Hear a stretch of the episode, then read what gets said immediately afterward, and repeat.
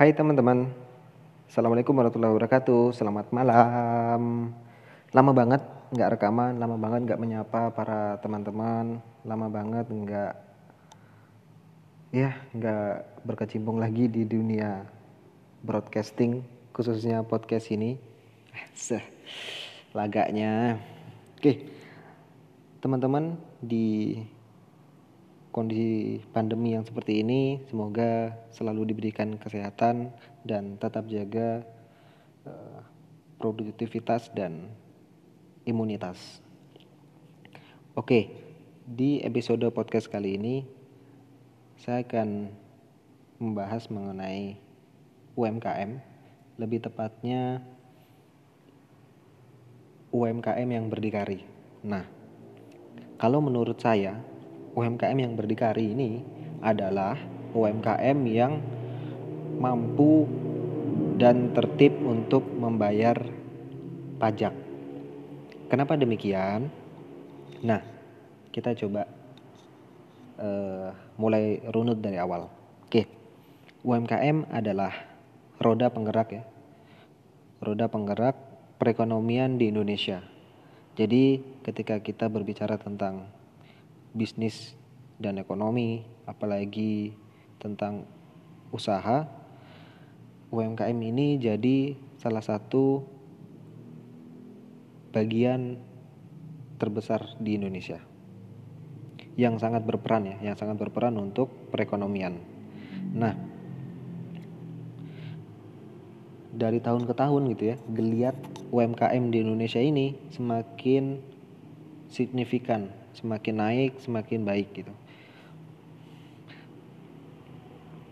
Jadi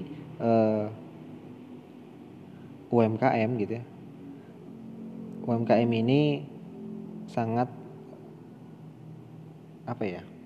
ibaratnya jadi penopang perekonomian Indonesia. Bahkan pada krisis 98, UMKM menjadi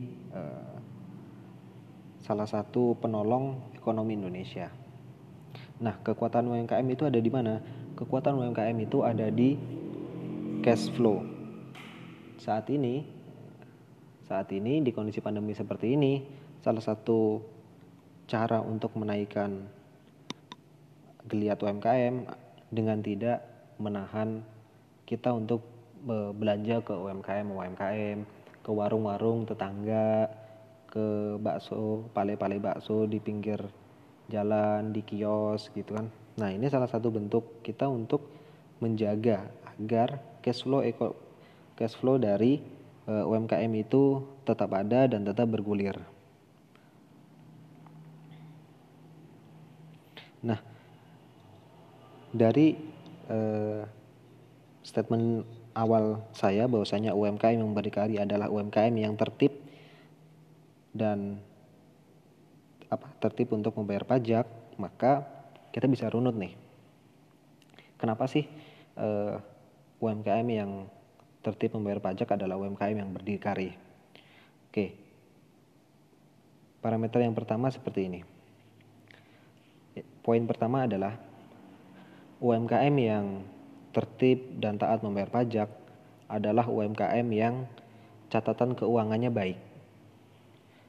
UMKM-nya memahami cash in, cash out,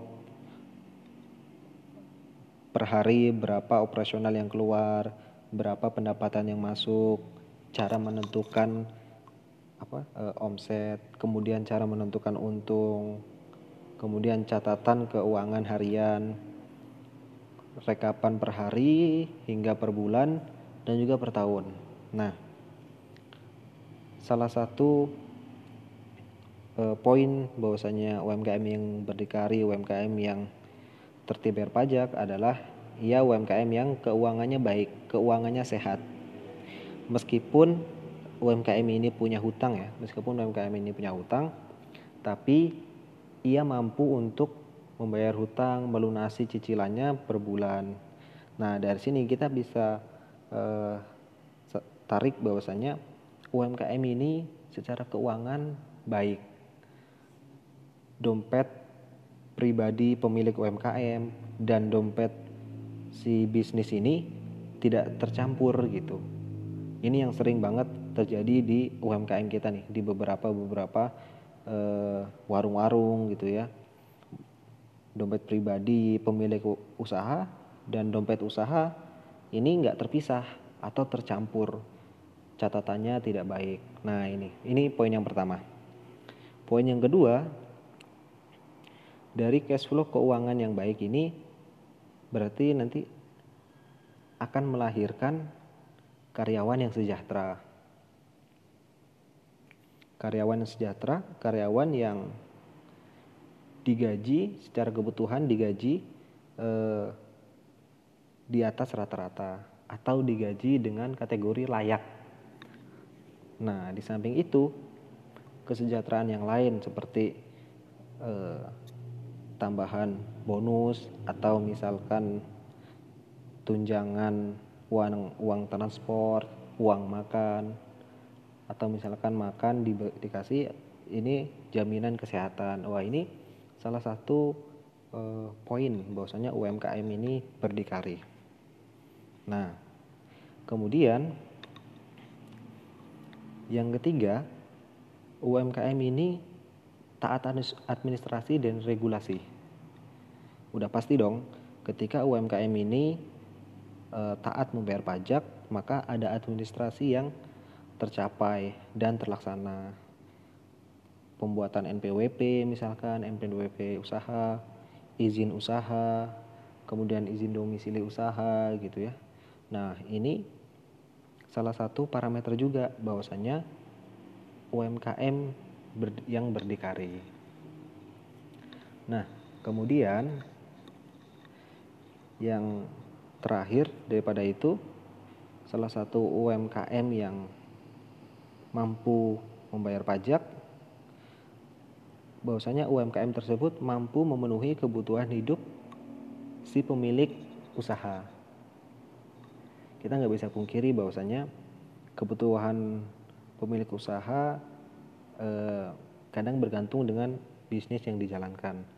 Maka ketika pajak aja taat gitu ya, kemudian mampu bayar pajak rutin gitu ya, maka kita sudah bisa memastikan keuangan untuk kebutuhan si pemilik usaha ini sudah terpenuhi. Nah, unsur-unsur ini menjadi salah satu parameter bahwasanya UMKM yang berdikari, yaitu UMKM yang taat dan tertib untuk membayar pajak. Nah, hal ini untuk kita juga gitu. Maksudnya gini, ini untuk kita bahwasanya pajak yang disetorkan itu akan kembali ke kita dalam bentuk perbaikan jalan, kemudian anggaran-anggaran kenegaraan yang lain. Nah, makanya bentuk UMKM yang berdikari ini nanti akan muaranya kembali ke si UMKM tersebut.